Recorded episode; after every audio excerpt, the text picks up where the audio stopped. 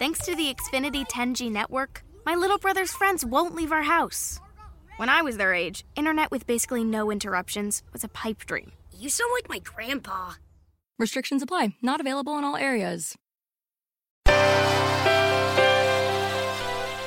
Self Publishing Italia, episodio 108.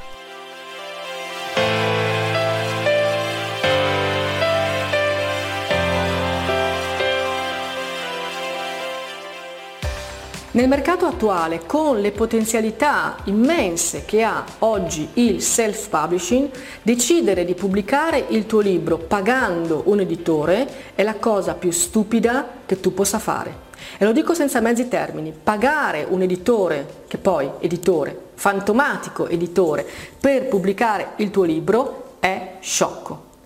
È veramente sciocco perché oggi con le potenzialità che hai del self-publishing puoi gestire tutto tu e gestire anche i costi. Perché è vero, pubblicare non è un'operazione gratuita, in nessun caso. Ci sono sempre dei costi da sostenere. Quando hai completato il tuo manoscritto c'è bisogno di fare un buon editing, c'è bisogno di una correzione di bozze, bisogna poi formattare il testo, impaginarlo, convertirlo nei formati digitali o eh, impaginarlo per la stampa cartacea, creare una copertina professionale di qualità qualità, scrivere un testo di quarta di copertina che sia efficace, poi distribuirlo, poi promuoverlo, ci sono dei costi. Questo è vero, quindi chiariamolo una volta per tutte, pubblicare non è gratis, non è una cosa che tu puoi fare senza un budget a disposizione, ma devi gestirlo bene questo budget. Ci sono dei costi da sostenere e questi costi ovviamente o li sostiene l'editore o li sostieni tu.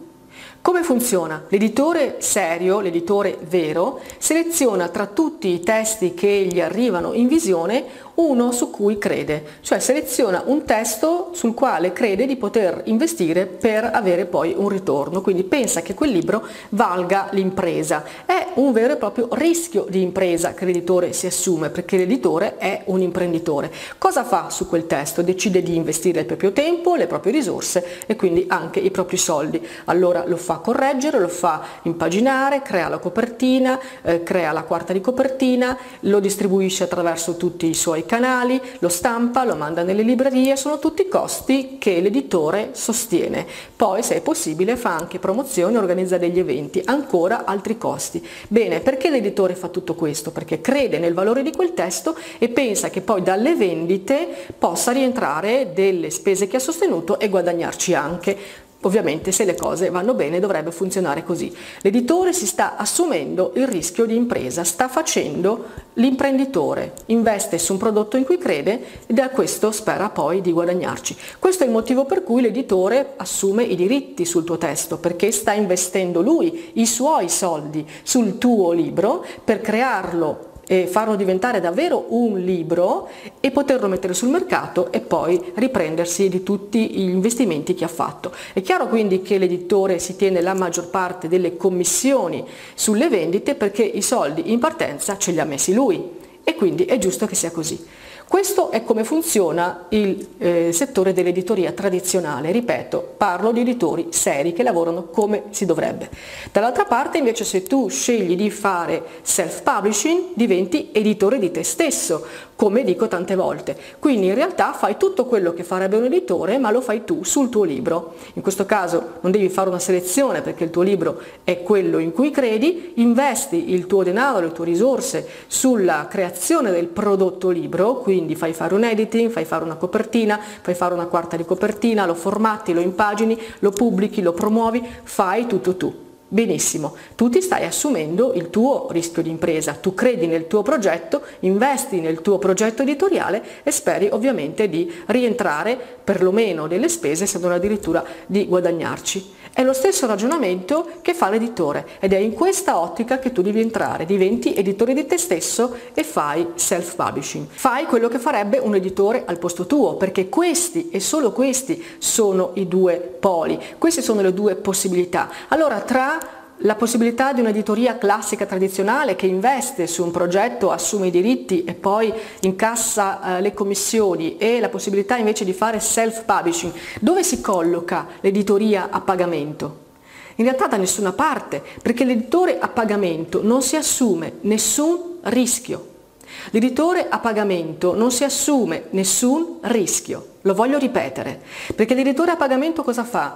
Prende il tuo testo, se va bene, se va bene, fa un leggerissimo editing, ma a volte nemmeno quello, forse una vaga correzione di bozze, fa fare una copertina che di solito è anche molto brutta, spesso è la stessa copertina per tutti i suoi libri, cambia soltanto il titolo e poco più lo pubblica, ma in realtà questi pochi costi che eh, sostiene sono subito ripagati da quello che tu dai, dal versamento che tu fai. Dopodiché l'editore ti fa credere che stai pagando per avere 100 copie, 200 copie del tuo libro, in effetti ti stampa le tue copie, te le manda a casa, ma tu stai pagando quelle copie molto molto care.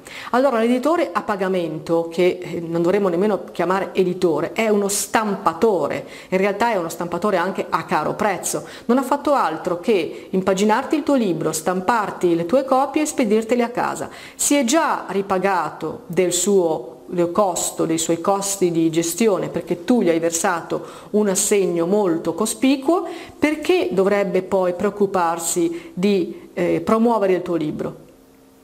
Tanto il suo guadagno l'ha già ottenuto, gliel'hai dato tu, L'editore a pagamento non ha selezionato il tuo libro, accetta tutte le proposte che gli arrivano perché il suo scopo è stampare le copie, mandare le copie all'autore, farsele pagare il triplo, il quadruplo di quello che tu potresti spendere tranquillamente con un servizio di tipografia vera e poi non fa più niente perché il suo scopo non è promuovere, il suo scopo non è fare veramente editoria, il suo scopo è guadagnare da ciò che l'autore ingenuo versa. Allora un editore a pagamento non si sta assumendo nessun rischio. I costi minimi che sostiene sono subito coperti da ciò che ha versato il cliente, quindi lui ha zero rischi e guadagni certi. Perché continuiamo a chiamarli editori?